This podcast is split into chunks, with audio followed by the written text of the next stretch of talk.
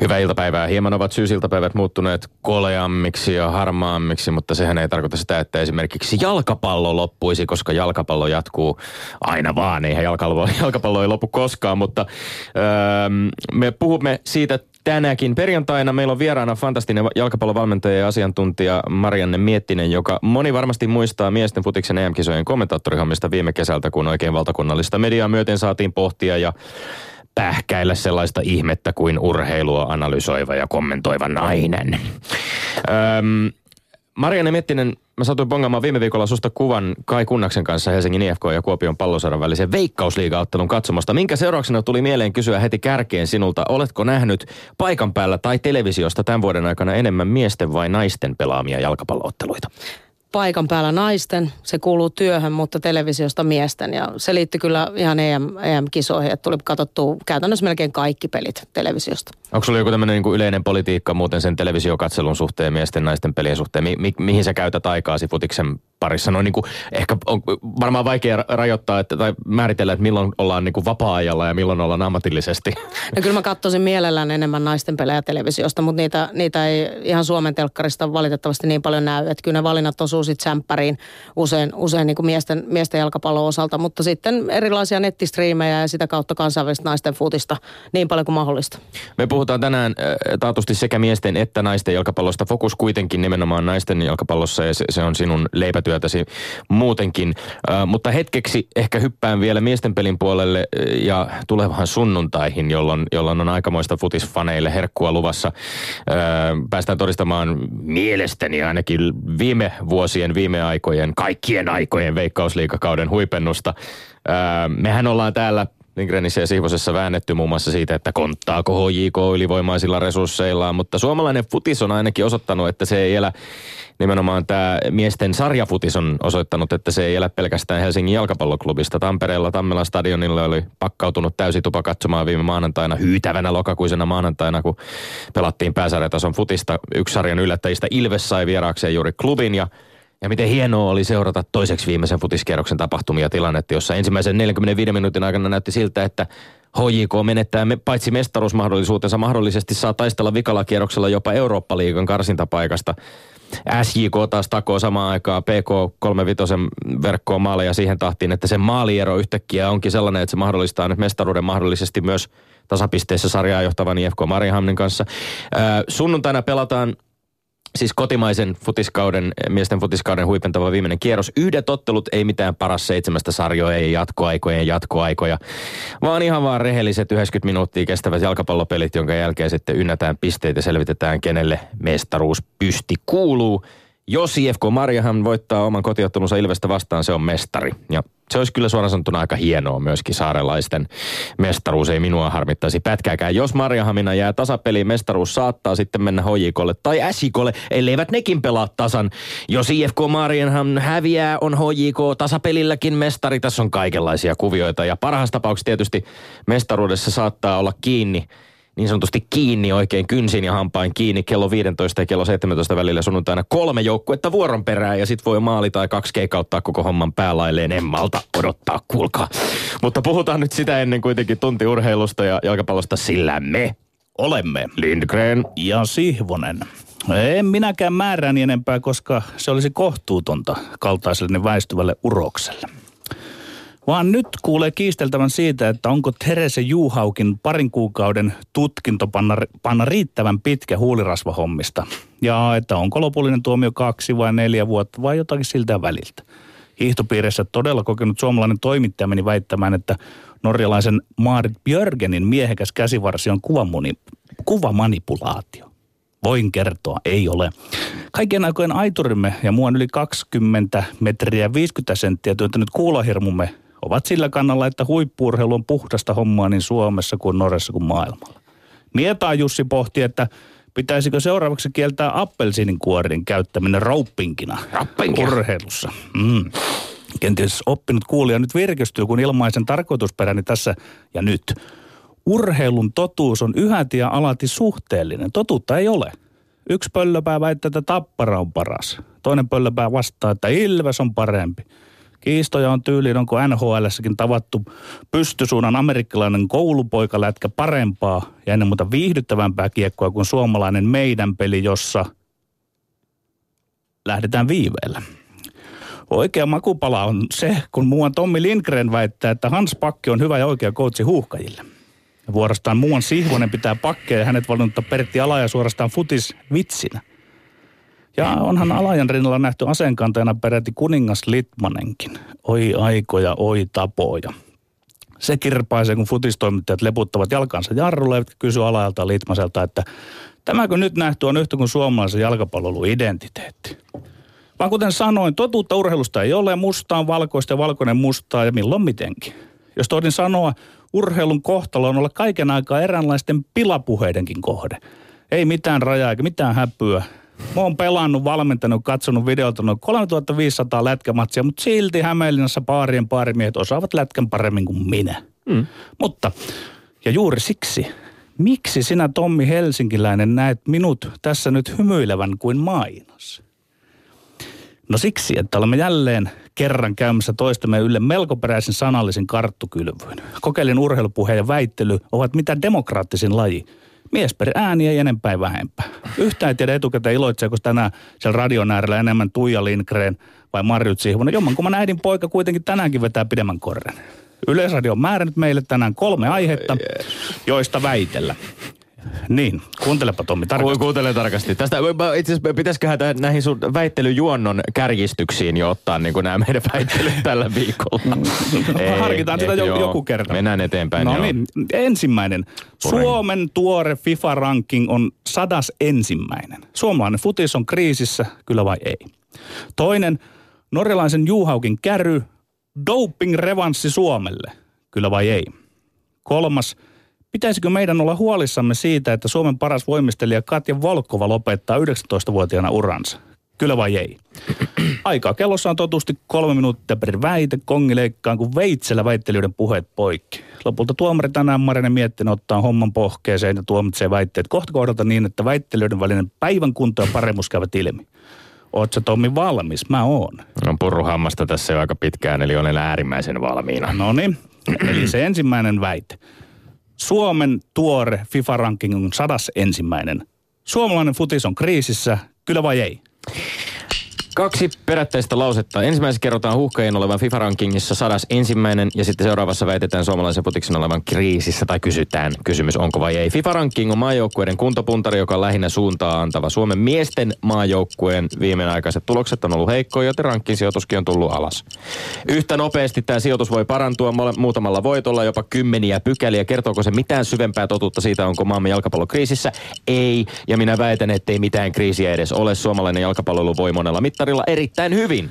Kyllä, suomalainen jalkapallo on pahassa kriisissä. Olemme vasta maailman 101. paras jalkapallomaa. Se taitaa olla futishistoriamme kehnoin luokitus. Ihan vakavaksi vetää, kun näin alas on tultu. Suomessa kuitenkin eri tavoin panostetaan melko puolisen paljon jalkapalloiluun. Emmehän me ole maailman 101. paras jalkapallomaa. Meidän Suomen miesten maajoukkue on 101.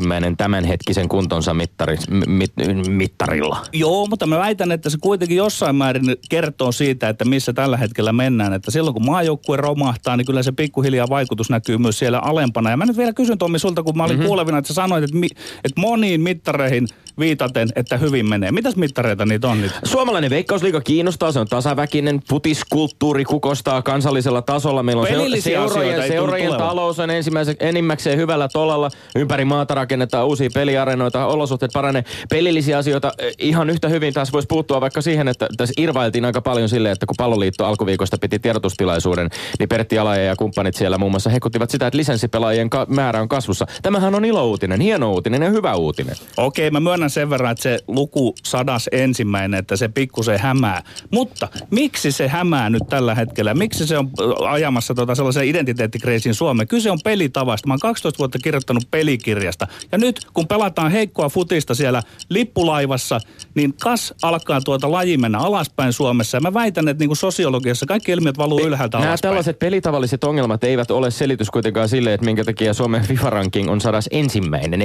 Tai että me voitaisiin vetää yhteyttä sen välillä, että Suomen huhkajien ranking on 101. Olemme siis kriisissä. Tämähän on se yhteys, mikä vedettiin tässä väitteessä. Se jossain vaiheessa muljahtaa sinne 70 paikkeille, niin sinä iloitset, että nyt on suomalainen futis nousussa. Minä totean varmaan silloin... Nyt sä väistelet ja sitten sä tartut siihen. Minä totean varmaan silloin, että siinä vaiheessa huhkajat on todennäköisesti onnistunut saamaan vähän voittoja, koska niitä ei ole aika pitkään aikaa tullut. Tähän kertoo nimenomaan siitä, ja siis ei tää, jos sä katsot FIFA-rankingin kärkipäätä, niin siellä on aina kummallisuuksia. Siellä on joukkueita, jotka ei taatusti kuulu esimerkiksi top 10 maailmassa. Se on totta. Keskimäärin se antaa jotain suuntaviivaa, mutta meillä on muitakin osa-alueita Suomen futiksessa. Naisten maajoukkueella meni jo EM-karsintojen loppu meni pahasti puihin. Nuorten maajoukkueissa on saatu hyviä tuloksia. Paljon hyvää toimintaa. Ei tässä pidä keskittyä pelkästään johonkin tyhmään FIFA-rankingiin. Ei pelkästään, mutta ymmärrätkö sä mun niitä sanojani? Kolajuoman FIFA-rankingiin. Niin, ei mä sanon näin, että jos se lippulaiva alkaa... Kongi on armoton. Menemme seuraavaan väitteeseen. Muistuttelepa sieltä taas. Täältä pesee. Anna tulla. Toinen väite. Norjalaisen Johaugin käry. Doping-revanssi Suomelle. Kyllä vai ei? Kyllä! Tai siis sikäli kuin urheilua haluaa ylipäänsä ajatella tällaisena kansallisvaltioiden keskinäisenä leikkimielisenä nokitteluna. Suomi on kohtuuttoman pitkään maastohiiron puolella kantanut peräti 15 vuoden takaisen dopingskandaalin taakkaa. Norja taas on ollut lähes koko 2000-luvun hiihtoladuilla täysin ylivoimainen. No nyt näyttää silti, että ainakin jossain määrin systemaattisen vilpin ansiosta ja urheilun maiden välisen kisailun hengessä minä sanon, pitihän se arvata miksi ja pitkään enää vaan sinne Pohjolan öljyrahavaltion suuntaan. Ei, kyllä se ei ole mistään revanssista tietenkään. Perättäisin sanoen, Suomi ja Norja kyllä kilpailevat maina maastohiihdossa, mutta tietääkseni sellaista maitten ja jäsenten välistä kisaa ei ole, jossa otettaisiin matsia dopingissa. Mä pidän naurettavana sitä, että urheilun ystävät ovat jopa ilkkuneita ilmireneeranneet vahingoniloa siitä, että pari norjalaisen hiihdon huippua on narahtanut. Melkeinpä joudun ottamaan ekaa kertaa täällä studiossa käyttäeni mainokkaan Twitter-hästäkkeni. Pollopaat. Joo, just sun maineikas lähinnä sun käytön takia. Ei oteta matsia dopingissa. Tähän täysin absurdi väite. Siis otetaan matsia, suomalaiset ja norjalaiset kilpahiihtäjät kilpailevat keskenään ja siihen liittyy sääntöjä, siihen liittyy vilppiä tai ei-vilpillisiä keinoja. Totta kai tämä kaikki liittyy toisiinsa. Me olemme tehneet... Mikä on Petteri revanssin määritelmä? Mikä on revanssin määritelmä? Revanssi tarkoittaa uutta peliä, jossa hävinnyt saa uuden mahdollisuuden. Kun kilpailukenttä nyt vilppiä kitkemällä tasottuu, niin moni norjalaisille hävinnyt saa uuden mahdollisuuden.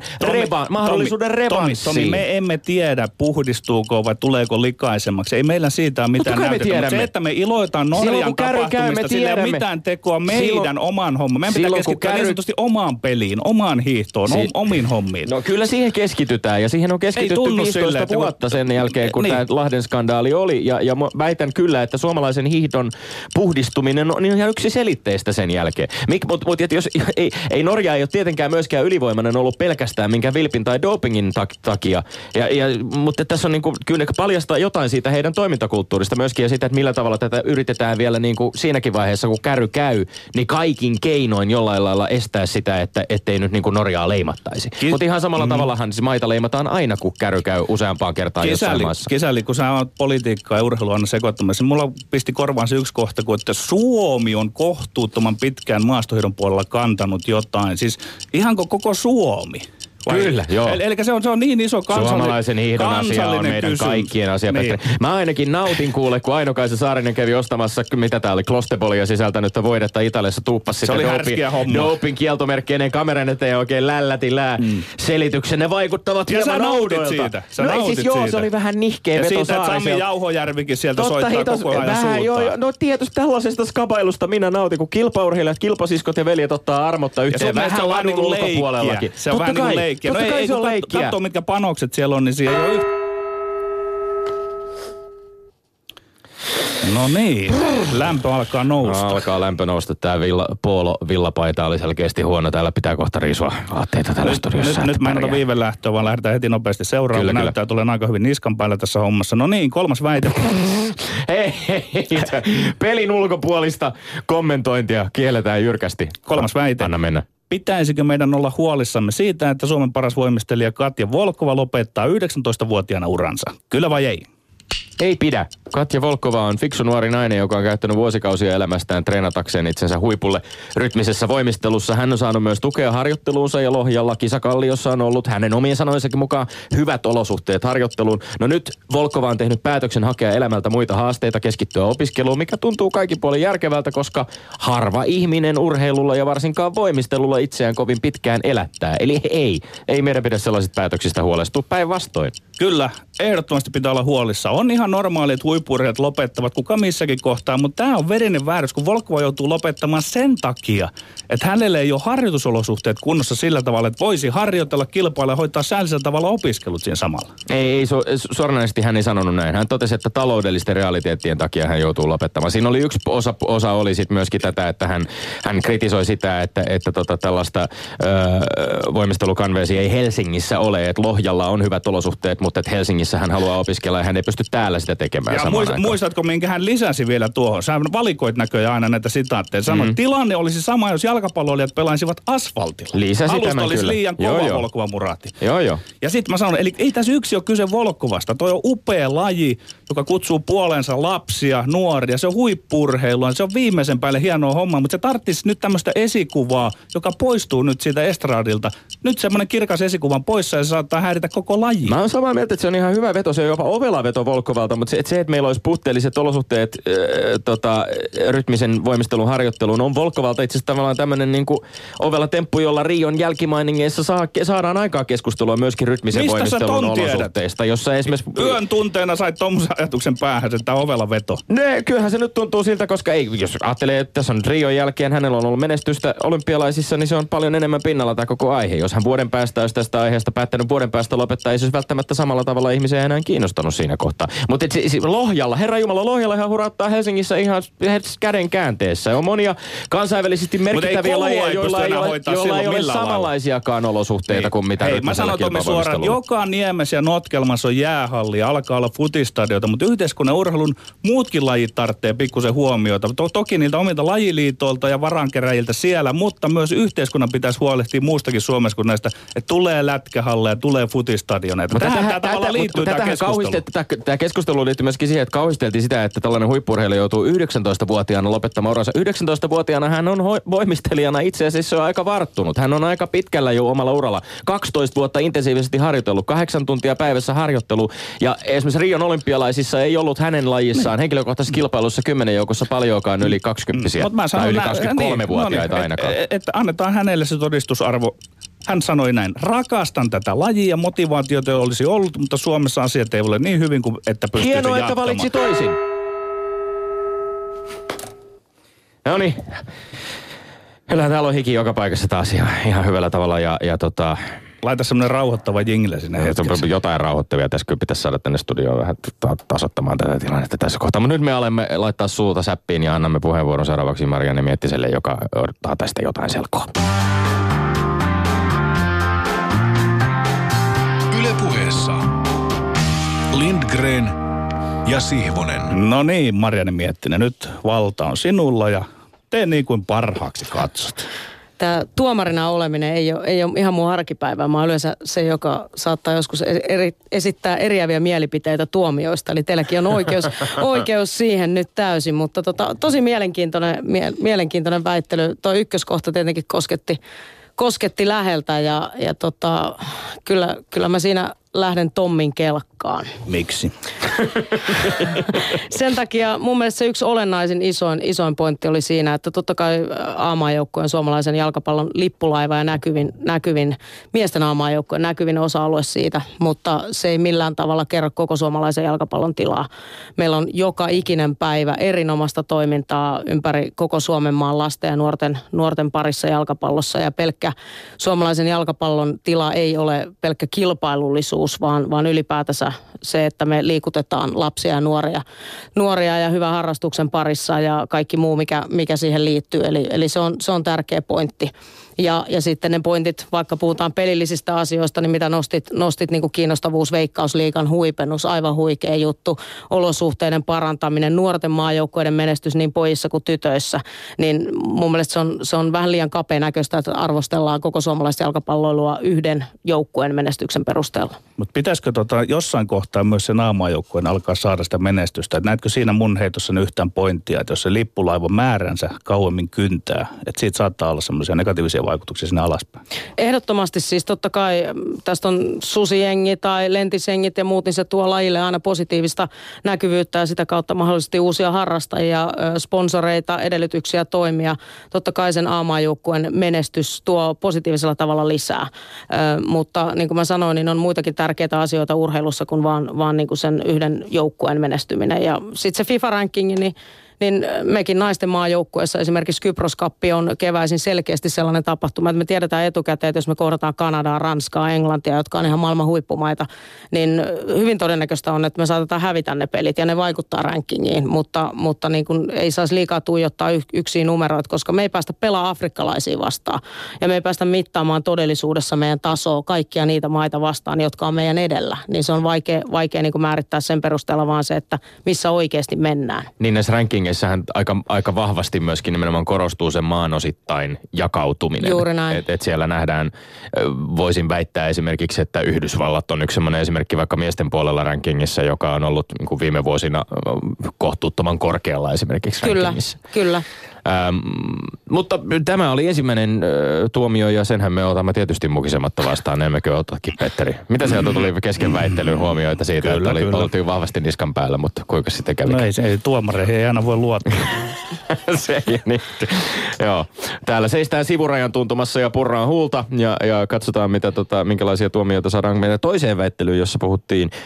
Mikä se oli? Roppingista. Onko se roppingista? Miten mä muistan, että se olisi niinku pelkkä roppinki, olisi se niinku mietaan? Onko se väitet, että sä väitet, että siinä on U-kirjain? Mä oon syntynyt Pohjanmaalla, ottakaa, no okei, hyvä on. Joo. Ottakaa toki muihinkin väitteisiin kantaa. Yle Puheen Twitterissä on nämä väitteet kaikki esillä ja siellä voi oman Gallup-vastauksensa antaa ja ottaa myöskin kantaa siitä, että kumpi meistä oli niskan päällä. Hashtagillä LS-puheen löytyvät kaikki väittelyt. Mutta toisessa väitteessä oli sitten tosiaan tästä paljonkin puhutusta norjalaisen naishiihtäjän Therese Johaugin kärystä ja esitettiin kysymys siitä, että olemmeko saaneet doping-revanssin. No kyllä nyt sun juhlat loppu lyhyen. Kyllä mä käännyn tässä nyt niin kuin Petterin suuntaan ja mä en usko vahingon iloon, mä en usko kostoon ja mä niin kuin enemmän näen tämän myös surullisena asiana ylipäätänsä suomalaisen maastohiidon kannalta, että jossain maailmalla kärähdetään, koska se vaikuttaa myös suomalaisten maineeseen tai lajin maineeseen ylipäätänsä. Mm. En mä pysty ainakaan ajattelemaan vahingon iloa ja revanssia tässä tapauksessa, vaan olla enemmän pahoillaan koko urheilun puolesta, että näin on käynyt. Joo, kyllä mullakin jäi paljon piippuun tuossa noita väitteitä. Olisin nimenomaan halunnut alleviivata sitä, että sehän voi olla koko hiihdon romahdus, jos nyt vielä käy ilmi, että se olisi järjestelmällistä. Että jotenkin urheilun kannalta ajatulta toivoisi, että voi kun siellä ei olisi harrastettu tämmöistä järjestelmää. Niin, systemaattista dopingia kyllä, koska se niin johtava valtio tietysti hiihdossa ja varmaan myöskin aika pitkälti myös, jos ajattelee sitä hiihdon suosiota kansainvälisesti tai minkälaisia rahoja lajissa liikkuu ja muuta, niin tuskinpa kukaan niin toivoo Norjan romahdusta kyllä. maastohiihdon puolella. Tommi, semmoisena kuriositeettina, että kun sä otit sen revanssisanan siinä, niin nyt vasta kun mä oon vähän hidas älyinen, niin mä vasta nyt pääsen. Nyt sä tajusit, joo. Se siitä vain, että eikä se niinkään voi mennä, että nyt siellä aletaan käymään niin kuin lääkäreiden välistä. Että kun silloinhan puhuttiin 2001, että oliko norjalaiset vähän olleet ovelia. Ja no tähän tuskin suomalaiset ovat nyt vaikuttaneet. No tämä on kiinnostavaa missä määrin huippu-urheilussa, yksilölajien puolella varsinkin ehkä, jossa tämä tietysti doping-kysymys ennen kaikkea tuntuu nousevan. Varmasti osittain sen takia, että testausmenetelmät ja testausfrekvenssi ja kaikki on niin suurta, mutta on kiinnostavaa kyllä tämä niin kuin lääkäreiden asema ylipäänsä ja hiihtojoukkueiden tai yksilöurheilijoiden henkilökohtaiset lääkärit, joukkueiden lääkärit, mikä heidän roolinsa on. Tässähän nyt tietysti Johaugin tapauksessa esimerkiksi niin kaikki vastuu tavallaan sälytettiin lääkärin niskoille. Mites Marianne Miettinen, mä oon jossain kirjoittanut ja sanonut, että ei myöskään nämä maailman futis ja NHL ja NBA, että ne ei ole niinku ihan puhtaita pulmisia. Ei sun tarvitse nyt alkaa kenenkään muroihin niin sanotusti mitään päästelmään, mutta mikä sun ajatus on maailman huippujalkapalloista? Aika paljon pelataan pelejä ja pitää palautua monta kertaa viikossa. Onhan sielläkin tapauksia, kuten Maradona silloin joskus että En mä pysty sanomaan tuohon mitään varmaa vastausta, kun ei ole niin paljon tietoa. Mä väittäisin, että naisten jalkapallossa se ei ainakaan vielä kovin korkea trendi ole ainakaan niin kuin suomalaisessa jalkapallossa. Mutta tokihan sekin on mahdollista, että siellä vääriä aineita käytetään. Niin, futiksessa on puhuttu myöskin nyt toki viime viikkoina aika paljon Roman Jeremenkosta ja hänen tapauksestaan, josta edelleenkään ei oikein mitään varmaa tietoa tietenkään ole. Tällä viikolla on saatu sitten jonkun verran lisää huhumyllyyn kierroksia, kun on puhuttu muun muassa häntä edustavien henkilöiden puolelta siitä, että ainakaan mitään suoritusta parantavia aineita ei ole käytetty. No, se jää nähtäväksi ja ainakin suomalaisen futiksen kannalta ihan samaan tapaan, kun tässä puhuttiin, että hiihdon kannalta olisi hyvä, että lajit tavallaan niin kuin ei löydy mitään semmoista systemaattista vilppiä, niin totta kai futiksen kannaltakin toivon, että ei meidän paras jalkapalloilijamme nyt mistään suoritusta parantavista aineista kärähtäisi ainakaan. Kumpi on pahempaa, että sun kärähtää suoritusta heikentävistä aineista? No, niin se. Tämäkö on eettinen keskustelu? Niin, palataan ehkä tuohon. Nyt on turha lähteä varmaan niin kuin pohtimaan sitä. Lähinnä tässä on niin kuin aika kuumilla hiilillä on kyllä suomalaiset jalkapallofanit ja ystävät saanut kyllä olla viime viikkojen aikana, kun on tapaus, jossa yhtäkkiä meidän paras pelaajamme joutuu väliaikaiseen pelikieltoon ja mitään varmaa tietoa siitä, miksi ei ole vieläkään saatu useamman viikon jälkeen. Että vähän meinaa niin kuin turhauttaa, voisin näin nyt ainakin jalkapallon ystävänä sanoa. Mutta pian varmaan tiedämme enemmän ja sitten voimme väitellä siitä tässä studiossa paremmilla tiedoilla. Nyt tämä ratkeaa siihen Volkovan kysymykseen. Ole hyvä, Marianne Miettinen. Niin, siis Tomin kanssa ehdottomasti samaa mieltä siinä, että 19-vuotiaana voimistelun lopettaminen ei ole kummallinen ikä sinänsä, että lajissa ollaan huipulla hyvin nuorena ja myöskin se, että ajankohta tämän julkistamisen kannalta niin oli tietenkin erinomainen herättämään tämänkin kyseisen keskustelun, mitä tässä käydään voimistelun ja muidenkin urheilulajien tulevaisuuden olosuhteiden ja mahdollisuuksien myötä. Mutta kyllä mä nyt silti käännyn tuonne Petterin puoleen tässäkin asiassa. Eli kyllä mun mielestä on niinku karmiva viesti siitä. Tietenkin mä naisurheilun puolesta puhuna ajattelen sitä myös, että jos hänellä ei ole taloudellisia edellytyksiä, jos hänelle ei pystytä luomaan sellaisia mahdollisuuksia opiskelun. Okei, Lohjalle ei ole pitkä matka, mutta jos hänen voimisteluun menee 8 tuntia päivässä harjoitteluun, että miten me Suomessa luodaan sellaisia mahdollisuuksia, että me ei olla kaikki samassa muotissa, vaan löydetään yksilöllisiä ratkaisuja näille meidän huippu-urheilijoille, jotka haluaa myös opiskella ja saada hyvän ammatin tulevaisuutta varten, koska ei elä urheilulla loppuelämänsä. Joo. Niin kyllä mä näen tämän niin kuin tosi ikävänä tilanteena, että tämmöiseen joutuu menemään. Näistä taloudellisista olosuhteista puhuttiin muun muassa Tommi Evilän kanssa viime viikolla ja sen verran ehkä jotain semmoista niin kuin pilven kultareunusta kuitenkin tähänkin aiheeseen kannattaa väläyttää, että nythän on tiedossa, että esimerkiksi näitä Volkovankin peräänkuuluttamia voimistelukanveeseen kuuluu muun muassa Mäkälän rinteen lukion yhteyteen suunnitellun tämmöisen Märsky kampuksen suunnitelmiin, eli toivon mukaan tilanne on olosuhteiden puolesta menossa parempaan suuntaan. On tietysti niin kuin lajeja, kuten vaikkapa nyt rytminen voimistelu, jossa ne taloudelliset olosuhteet on varmaan niin kuin todella haastavia. Ihan jo senkin takia, että käsittääkseni esimerkiksi niin kuin palkintorahat, ihan jo menestyksenkin myötä tulevat palkintorahat on todella, todella pieniä. Et sitä kautta ei ole myöskään niin kuin mahdollisuutta sellaista insentiiviä tavallaan saada, että menestyksen kautta tulisi myöskin niin kuin taloudellista menestystä. Ja tuo särähti vähän korvaan ja pitää varmaan paikkaansakin, jos tulkitsin Marianne sinua oikein, niin tässä on vähän saattaa olla myös semmoista mies, nais, poika, tyttö asetelmaa. Et ei saisi mennä siihen, että urheilussa tyttöjen naisten euro on 80 senttiä. Et kun tämä on nyt naisvaltainen laji, niin se on kamala miettiä, että senkö takia niitä kanveeseja nyt sitten ei olekaan, että en tiedä. Niin, en mä osaa vastata siihen. Totta kai voimistelu on enemmän ehkä naispainotteinen laji kuin miespainotteinen, tai näkyvyys on ehkä enemmän sitä luokkaa, että se mielletään naisten urheilulajiksi, mutta mä toivoisin tämmöisiä samanlaisia ratkaisuja, niin kuin Tommi nosti tuon Märsky-kampuksen, urheilukampuksen, ja aina tuki ei tarvitse olla palkkaa urheilijoille, vaan edellytyksiä urheilla. Tietenkin sitten yksi näkökulma on se, että naisten urheilussa monesti naiset ajattelee elämää urheilun jälkeen ja miettii sitä, että mä en tule koskaan elämään tällä, mun on pakko opiskella, pakko hoitaa ammatti, kun 18-19-vuotias poika jalkapalloilee voi ajatella, että mä tuun elää tällä koko elämäni ja jos menee tarpeeksi hyvin ja pääsen Litmaiseksi asti, niin mä elän vielä pitkään urheiluuran jälkeenkin. Eli se, että naiset ja tytöt saisivat myös heittäytyä oikeasti sille urheilulle, niin mahdollista sen, että heistäkin voisi tulla todellisia huippuja myös sitten niin kuin omassa lajissaan. Niin sellaiset edellytykset pitäisi olla tasapuoliset. Ehkä se mahdollisuus vielä toimia ammatissa sitten liittyy usein vielä yksi vaihtoehto, mikä siihen ehkä on sitten valmennuksen puolella tai valmentamisen kautta. Kyllä, niin kuin Volkovallakin nyt ilmeisemmin ja toivottavasti tulee jakamaan sen osaamisen sille puolelle sitten. Lämmin kiitos tuomaroinnista. Mehän hyväksymme ilmeisesti tämän hyväksymme äärimmäisen helposti sen. Itse asiassa tuli pientä lohdutusta Twitterin puolelta, koska loistava suomalainen bluegrass-yhtye Steven Seagulls lähetti terveisiä, että keikkamatkan toivoisi aina perjantaisin osuvan tähän yhden nurkille. Ja siellä kuunnellaan meidän lämpöjen nousua. Täällä Steven Seagulls ei ilmeisesti liity Helsinki Seagullsiin mitenkään. En tiedä minkälaisia korisfaneja on siellä keikkapussissa. Mutta terveisiä sinne. Mahtavaa, että olette kuulolla. Ja minä mukisematta hyväksyn tämän tuomion, jonka myötä meidän syksyn tilanne on mikä? 5-4. Sinä Tomi johdat vielä. Ei herra jestas. Miten tiukka. Se tässä nyt kavenee tällä tavalla? Kai tästä jotenkin on toivottava. Yle Puheessa Lindgren ja Sihvonen. No niin, Marianne Miettinen, menit vain tekemään työsi ja siitä syntyi tasa-arvokysymys. Sinä siis viime kesänä menit pyydettynä Ylen EM-kisojen futistudion asiantuntijaksi ja selostajan rinnalle kommentaattoriksi. Ja siitäkös myrsky syntyi? Voiko se olla totta, että vielä 2016 miesten joukkuepallonpelit ovat sellainen jonkunlainen maskuliininen linnake, johon naisille ei ole asiaa? No näin se näytti olevan.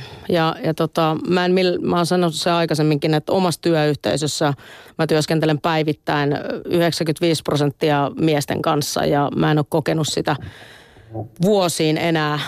Ja monien, sanotaan, että mä oon syntynyt ehkä, tai olenkin syntynyt jalkapalloon ja tuntenut Markku Kanervat, Kimmo Lipposet, Jyrki Eliskosket, kumppanit, suomalaiset isot jalkapalloprofiilit niin kuin vuosia. Ja en mä ole siellä kokenut enää sitä, että se olisi ihmeellinen asia. Mutta suurelle yleisölle se on. Ja tuossa sunnuntaina työmatkalla Jyväskylässä avasin illalla televisio ja sieltä tuli FC Venus. Niin jostain kumman syystä se alkoi vielä enemmän tällä hetkellä hymyilyttämään kuin silloin, kun sen ekan kerran näki. Joo, se elokuva herätti tuommoisia tunteita. Mutta uskotko, että toi sun studiokäyntisi myös oli jonkunlainen semmoinen urheilumaailman ravisteleva, että jos siinä pikkusen sitä lasikattoa saatiin rikottua, ei nyt ehkä ihan rikki, mutta vähän raotettua naisten osalta. Se oli tosi tärkeä asia, jos niin kuin jälkikäteen katsoo sitä, että millaisia reaktioita se on aiheuttanut, eikä pelkästään jalkapallon osalta, vaan ylipäätänsä naisten niin kuin asemassa urheilussa ja mediassa liittyen urheiluun. Ja jos mä oon sen omalla käynnilläni niin siellä pystynyt niin kuin herättää sen keskustelun, niin silloin on tosi iloinen siitä. Niin, jotenkin sitä ihmettelee tällaisesta sukupuolten välisen tasa-arvon näkökulmasta, että minkä takia juuri urheilussa nämä raja-aidat tuntuvat olevan niin kuin jäykkiä tai muurit niin korkeita ja paksuja, että niiden yli ei hirveästi kavuta. Johtuuko se kenties siitä, että urheilun läpi tunkee semmoinen tietty karsinointi, että meillä kilpaillaan naisten ja miesten puolella ja siinä määrin on sitten selvää myöskin, että kun sitä kilpailua tarkastellaan ja analysoidaan ja siitä puhutaan, niin silloin se kuuluu tapahtua niin kuin samojen sukupuolten toimesta kuin jotka siellä ovat kilpailemassa.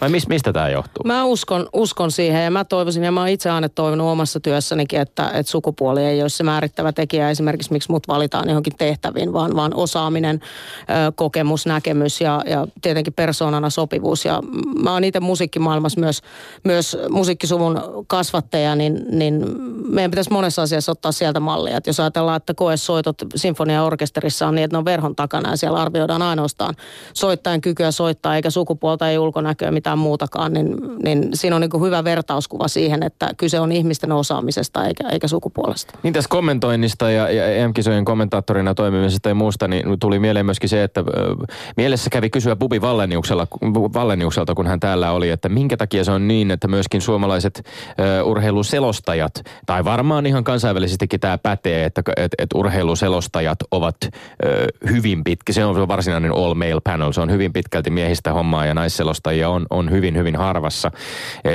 Ollaanko me jotenkin ehdollistuttu siihen, että urheilua pitää mies selittää meille?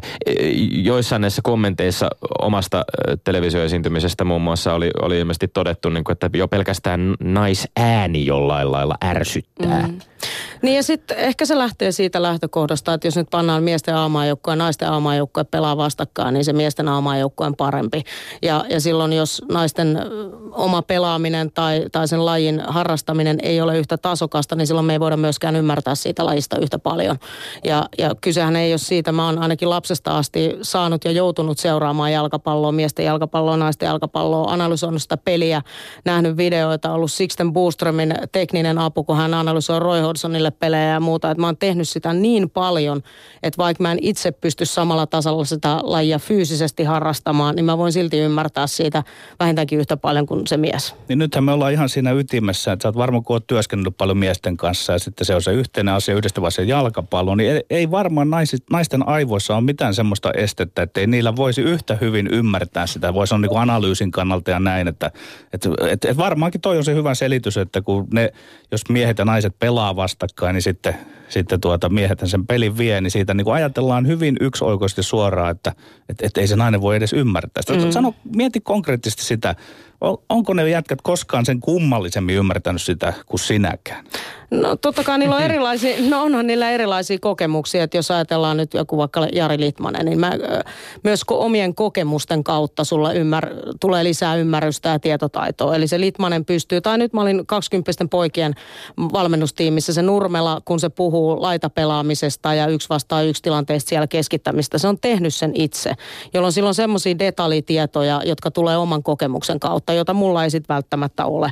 Mutta kyse ei ole silti siitä, että me molemmat pystyttäisiin tuomaan siihen kokonaisuuteen erilaisia asioita, että ei varmasti ole naisia, tai siis olen täysin samaa mieltä sun kanssa, että ei ole mitään estettä sille, että se naispuolinen valmentaja ei voisi taktisesti ja pelin ymmärrysmielessä ymmärtää sitä ihan yhtä paljon. No tässä kokemusperäisestä tiedosta, kun puhutaan pelaajista, jotka siirtyy valmentajaksi, joka on hyvin yleistä, sitä tapahtuu paljon ja täälläkin ollaan puhuttu tapaus Hyypiästä, ollaan puhuttu vähän Litmasen tavasta myöskin analysoida peliä ja avata sitä, mutta sehän ei ole mitenkään yksi yhteen myöskään niin, että äärimmäisen kokenut tai hyvä jalkapallon pelaaja olisi välttämättä hyvä valmentaja. On paljon esimerkkejä siitä, että näin on käynyt, mutta on myöskin paljon vastakkaisia esimerkkejä. Sä oot itse myöskin pelannut elämässä aikana. Mitkälaiset asiat sun mielestä on sellaisia, jotka niinku, mikä paljastaa sellaisen pelaajan, josta voisit niinku tulla hyvä valmentaja? Onko se jotenkin jo varhaisessa vaiheessa semmoinen niinku pelin hahmottaminen jollain tietyllä tavalla, joka sitten... Joo, mä oon ollut itse huippupelaajakurssilla, oli just viime talvena kouluttajana, jossa oli niin nais kuin mies huippupelaaja ympäri Suomea semmoisia, jotka on pelannut korkeatasokin Euroopassa. Ja se tietotaito siellä sisällä on, kun keskustellaan luokkahuoneessa jalkapallosta ja erilaisista tilanteista, niin heillä on paljon tietoa, mutta sitten sen saattaminen sinne kentälle toisille ihmisille, kysehän on myös pedagogiikasta ja opetustaidoista ja erilaisista menetelmistä, ja ne oppii vaan tekemällä, ja se, että sä opit löytää oikeanlaisia harjoitteita, joilla sä saat tietynlaista tulosta, ne oppii tekemällä.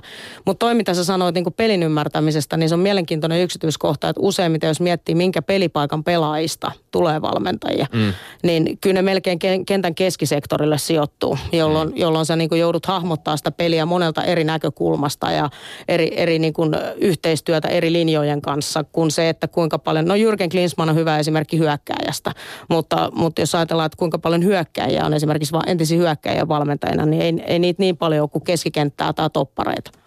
Kävästään vielä siinä studiossa ja sitten päätetään siitä puhuminen tässä, mutta mulla tuli semmoinen mieleen tossa, että mä kuuntelin silloin hyvin tarkkaan, miten sä siellä pärjäsit ja olit aivan loistava. Tavallaan se sun puheesi oli jopa, miten nyt vertaan Litmaseen, se oli maskuliinisempaa, se oli pelikirjapuhetta. Mahtaako siinä olla tavallaan semmoinen, että syyllistyit lähes mainistuitte rikokseen, koska Litmanen kommentoi vanhan pelaajan näkökulmasta, mutta sun puhe oli todella rautaista pelikirjapuhetta.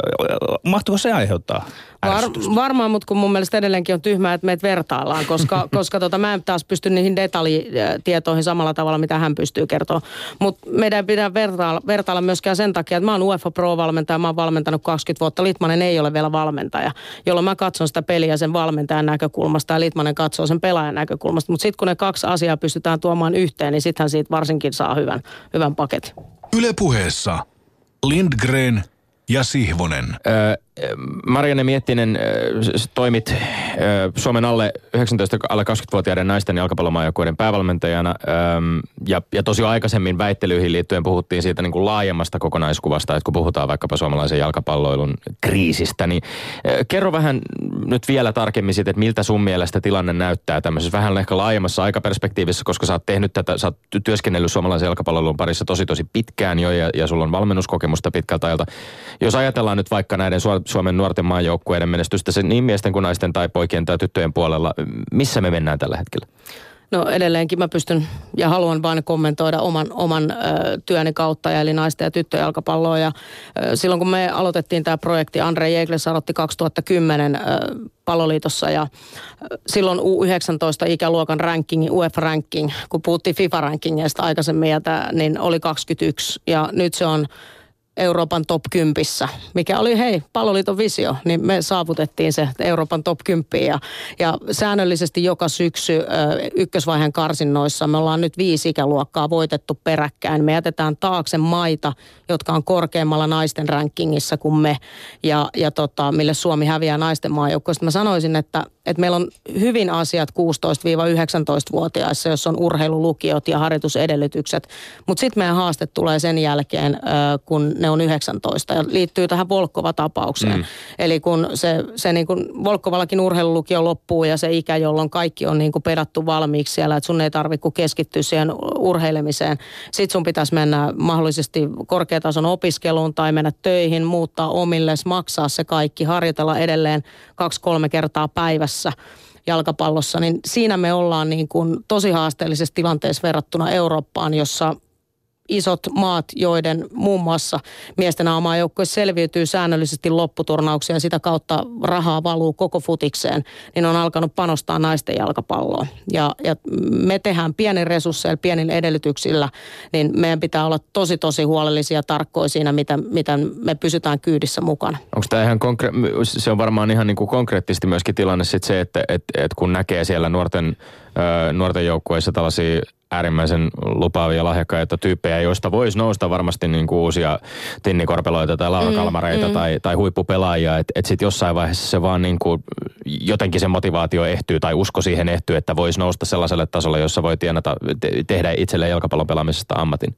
No kyllä meidän niin kuin pitää olla rehellisiä siinä ihan niin kuin Veikkausliigakin, niin naisten liiga on kasvatusliiga. Ja meidän pitää olla huolellisia siitä, että me rakennetaan sellaiset edellytykset, että niin kauan kun on nuoria täällä, niin ne pystyy panostamaan siihen futikseen ja toimintaan laadukkaan. Mutta sitten kyllä niiden parhaiden pelaajien pitää päästä hyviin seurajoukkueisiin ulkomaille suht nopeasti, koska meidän sarjan taso, ei se tuu muuttumaan dramaattisesti seuraavan 10 vuoden sisällä, että meillä olisi yhtä tasokas sarja kuin Damasvenskan. Ja se on vaan totta, se on yksi esimerkki.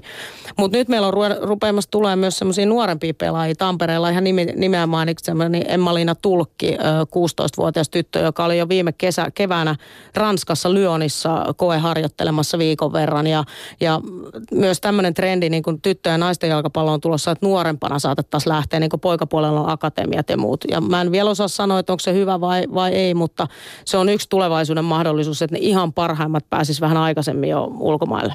Kovan kaliberin joukkuepallopelikysymys. Onko teillä, Marianne Miettinen, joku yhteinen peli-identiteetti eri ikäluokkien maajoukkueessa tytössä? Kyllä on. Kerro siitä. No. Teillä on siis teidän peli. On ja kyllä mä tiedän, että poikien maajoukkueessakin toteutetaan yhteisiä ajatuksia, mutta siis puhun taas kerran ihan omista kokemuksista ja siitä, missä on ollut mukana. Ja silloin kun Andrée Jeglertz tuli, niin 2011 me analysoitiin MM-kisat Saksassa ja käytiin läpi se, että millaista on naisten tulevaisuuden huippufutis, millaisilla pelijärjestelmillä pelataan, millaisia pelipaikkakohtaisia vaatimuksia, ominaisuuksia on. Ja sen jälkeen me analysoitiin Suomi-futis. Eli millaisia pelaajia meiltä on tulossa, mikä on se tapa, jolla suomalainen maajoukkue voisi pärjätä. Ja sitten me rakennettiin pelitapa. Ja sen jälkeen se oli alusta lähtien jopa naisten maajoukkue sama, jota mä en näe välttämättömyyttä. Nämä A-maajoukkue pelaa tuloksesta ja heidän pitää saada määrittää se pelitapa sen mukaan, mikä vastustaja on vastassa ja millaisia pelaajia on käytössä. Mutta nuorten maajoukkuessa meillä on sama pelitapa 19, 18, 17, 16, 15. Mennään aluejoukkuetoimintaan ihan piiritasolle asti, niin se on implementoitu sinne myös. Mikä se on ja mikä ne suomalaiset, kun sanoit, että analysoitte sitä, että minkälaisia pelaajatyyppejä meillä esimerkiksi on ja mikä meille sopii, mikä se pelitapa on? No jos puhutaan hyökkäyspelistä ensinnäkin, niin me analysoitiin sitä, että meiltä on tulossa tosi paljon keskisektorin pelaajia. Eli tosi vähän laitapelaajatyyppejä ja se hyvin paljon perustuu siihen, että ne parhaimmat yksilöt juniorijoukkueessa pelaa sillä keskisektorilla ja kantavassa roolissa. Ja silloin me mietittiin, että mikä olisi sellainen pelijärjestelmä, jossa me saadaan kaikki parhaimmat pelaajat kentälle samaan aikaan. Ja myöskin analyysien perusteella niin keskialueelta murtaudutaan, annetaan maaleihin johtavat syötöt eniten ja silloin jos sulla on paljon pelaajia niillä tietyillä alueilla, niin sulla on paremmat mahdollisuudet onnistua tässä. Ja jos nyt puhutaan ihan järjestelmästä, niin me rakennettiin 4-4-2-timanttijärjestelmä, jossa keskustassa on paljon pelaajia ja keskustatyyliset pelaajat pääsee käyttämään omia vahvuuksia hyödyksi. Ja laitapelaamiseen sitten, jos meillä sattuu olemaan laiturityyppejä, niin he pelasivat sitten laitapakkien roolissa, jolloin silloin tarkoitus olla hyökkäävät pelaajat. Toinen tärkeä näkökulma siinä on se, että Suomi on aina ennen pelannut 4-5-1 tai vaan yhdellä kärjellä ja se on perustunut vastahyökkäyspelaamiseen paljon ja edelleen me uskotaan, että yksi tärkein pointti suomalaisessa, jos mennään pelaa ihan huippujengeä vastaan, niin on tilanteenvaihdot. Mutta yhdellä hyökkääjällä sun on todennäköisesti hyvin haastavaa niin hyökätä hyvin vastahyökkäyksiä ja saada usein pelaajien mukaan, niin kahden kärjen pelaaminen oli tärkeä juttu. Tämä menee aika spesifiksi puheeksi jalkapallotaktiikasta. Ei se mitään, sille varmasti löytyy kiinnostuneita kuuntelijoita. Tietysti joillekin saattaa olla niin hankalaa hahmottaa tätä jo, mutta tästä on paljon puhuttu. Siitä on puhuttu myöskin miesten maajoukkueen puolella, mutta on paljon puhuttu myöskin siitä, että mitä se nykyajan jalkapalloilu on. Näetkö, että nykyajan jalkapalloilussa ja siitä, että minkälaisia taktisia eroavaisuuksia, erilaisia pelitapoja on olemassa kansainvälisessä jalkapallossa, niin onko miesten ja naisten lajin välillä, onko miesten ja naisten jalkapallon välillä niin kuin suuria eroja myöskin siinä, että minkälaista variaatio on taktiikoissa? No tietenkin miesten jalkapallossa sit, kun se taito ja vauhti on paljon kovempi, niin siellä tietyt asiat korostuu eri tavalla, mutta naisten jalkapallossa se usein menee silleen, että ne trendit tulee sieltä miesten futiksessa jollain viiveellä, jonkun vuoden viiveellä. Ja kyllä tänä päivänä niin hyvin organisoitu puolustuspeli on tosi tärkeä asia. Kaikille maille toiset puolustaa sitten pallon kanssa enemmän, toiset ehkä ilman palloa ja tilanteen vaihtopelaaminen, niin kun menetät pallon, kun voitat pallon, mitä teet silloin, niin ne on ne tosi tärkeät trendit ja sitten jokainen ratkaisee se vähän eri tavalla. Liian vähän puhutaan mausta ja joukkuepallopelien suhteen. Kaikki pelit ovat valmentajien kannalta myös makuasioita. Minkälaista olisi, Marianne Miettinen, sinun sellainen ihanne futikset ja makuusi mukainen futis?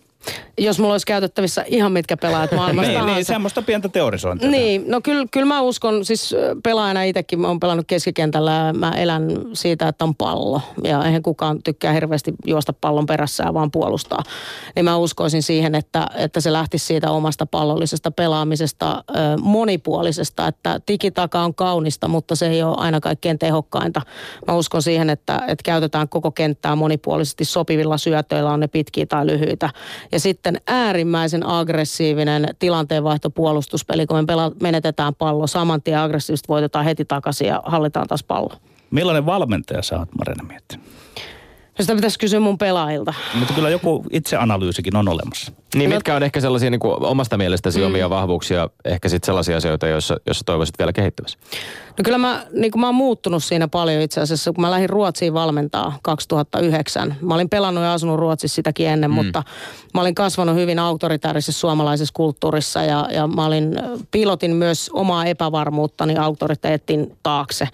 Ja se Ruotsissa niin kun jouduin pysähtymään sen edessä, että mitä se valmentaminen oikeasti mulle on.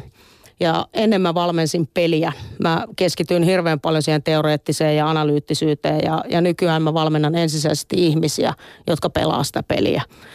Ja mä uskon, että mä oon aika inhimillinen, keskusteleva, mutta myös tarpeen tulen aika tulisielunen ja intohimoinen. Tätä pitää avata suomalaisessa urheilussa enemmän, että kun sä valmennat nyt sitä ihmistä, niin lyödään nyt lihaa luiden ympärille, konkreettia.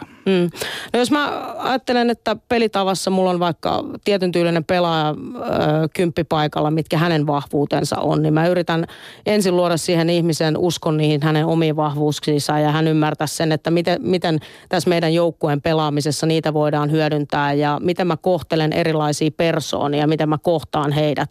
Ja sitten sen jälkeen mä lähden rakentamaan sitä koko joukkueen pelaamista, pelitapaa niiden ihmisten ja niiden vahvuuksien ympärille.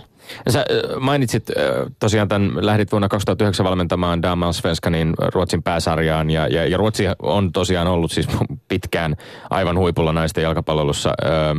No tuo vaihe silloin coachina ei kestänyt kokonaista kautta, mutta onko omissa suunnitelmissa mahdollisesti myös tulevaisuudessa siis Suomea suuremmat jalkapalloympäröt? Haluaisitko valmentaa ulkomailla jatkossakin? No ensinnäkin tohon, että se ei kestänyt koko kautta, niin mä sanon näin jälkikäteen, että se oli paras kokemus loppujen lopuksi, että tullakseen hyväksi valmentajaksi pitää kokea yksi kunnon nöyryytys ja pudotus sieltä huipulta alas, jolloin joutuu oikeasti analysoimaan itteensä omaa tekemistä. Mutta että kyllä kiinnostaa ulkomaat ehdottomasti ja koko ajan on paljon kansainvälisiä suhteita ja pyrin myös niin kuin käymään ulkomailla säännöllisesti ja seuraamaan käytännön tasolla sitä pelin kehittymistä niin miesten kuin naisten futiksessa. Ja kyllä mä varmaan joku päivä vielä lähden. Helsingin Sanomissa oli syyskuussa artikkeli, jonka mukaan Suomen ammattivalmentajista, puhutaan siis kaikista lajeista, 4/4 on naisia. Ammatikseen Suomessa valmentaa 430 naista, eli 24% valmentajista. Miesvalmentajia oli 1370, eli 76% ammattivalmentajista. Ja Hesari laski tässä ammattivalmentajiksi ne, joiden ansiotulosta vähintään puolet tulee valmennuksesta. Miltä Marianne Miettinen sun korviin kuulostaa? Onko tämä 24% mielestäsi pieni luku?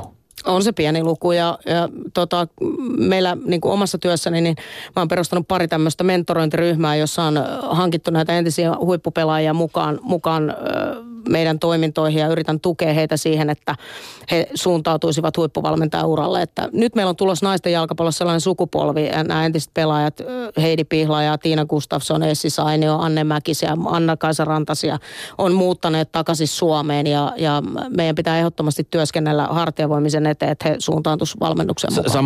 Samassa Hesarin artikkelissa nostettiin esiin muun muassa miesten superpesiksessä Sotkamon Jymyn valmennustiimiin kuuluva Niina Sippola, joka tällaisena siis naisena, joka on valmentanut miehiä, on kuitenkin aikamoinen harvinaisuus suomalaisessa joukkueurheilussa. Sulla on itselläsi ihan äskettäin kokemusta siitä, että sä oot ollut Eerikkilässä miesten alle 20-vuotiaiden maajoukkueen leirillä mukana valmennustiimissä. Millaisissa tehtävissä sä olit ja millainen se reaktio, millainen se vastaanotto silloin tämän kokemuksen kautta? Ensinnäkin kiitos siitä esimiehelle Hannu Tihiselle, joka uskoo niin paljon, että me tarvitaan, naisten urheilu tarvii hyviä miehiä, jotka avaa niitä portteja. Ja Hannu on ollut mulle yksi niistä, joka on uskonut siihen mun osaamiseen. Ja se oli tosi, voi sanoa, että ne oli tietenkin jätkiä. Mä jouduin miettimään, kun mä menen pukukoppiin, että mä en ihan samalla lailla voi kävellä sinne sisään. Mutta se oli ehkä ainoa semmoinen isoin ero siinä, että valmennustiimi Mika Nurmela, Teemu Eskola, Mikko Kaveen kohteli mua yhtenä heistä. Ja pelaajat oli tosi ammattimaisia ja en mä kokenut missään vaiheessa, että mä olisin väärässä paikassa. Luuletko, että tämä voi yleistyä? Mä toivon, että se yleistyy, koska meillä on oppimista siltä puolelta, heillä on varmasti myös meidän puolelta ja mä sovin jo Nurmelan kanssa niin, että hän on velkaa nyt yhden leirin mulle, että hän tulee mun kakkosvalmentajaksi, että myös sitä vaihtoa pitää tapahtua puolin ja toisin. Kummalle sydämesi kuitenkin sykkii enemmän, että jos saisit valita, että valmennatko, jos sais lopun elämä valmentaa vain tyttöä tai poikia, niin oletko sinä naisjalkapallon asialla? Se on vaikea kysymys, koska sitten just tällä hetkellä niin kyllä se sykkii, mä näen sen Suomessa, että meillä on liian vähän niitä ihmisiä, jotka tekee hartiavoimin töitä naisten jalkapallon eteen ja mä haluan olla niin kuin tekemässä sitä. Mutta sitten jos mä ajattelen omaa kehittymistä, niin mä uskon, että sieltä miesten futiksen puolelta mulle löytyisi tulevaisuudessa myös hienoja haasteita. Niin ja tavallaan mä huomasin itsekin viljeleeni tuossa äsken semmoista sukupuolittunutta puhetta, että valmentaisitko tyttöjä vai poikia. Että ehkä urheilu pitäisi nähdä enemmän semmoisena niin kuin sukupuolittomana asiana, että ei problematisoida sitä tuolla tavalla. Juuri näin, eli erilaisissa tehtävissä. Ja nyt tälläkin hetkellä, niin kuin mä kerroin valmentajakoulutuksesta, niin mä koulutan valmentajaa, on ne sitten miehiä tai naisia.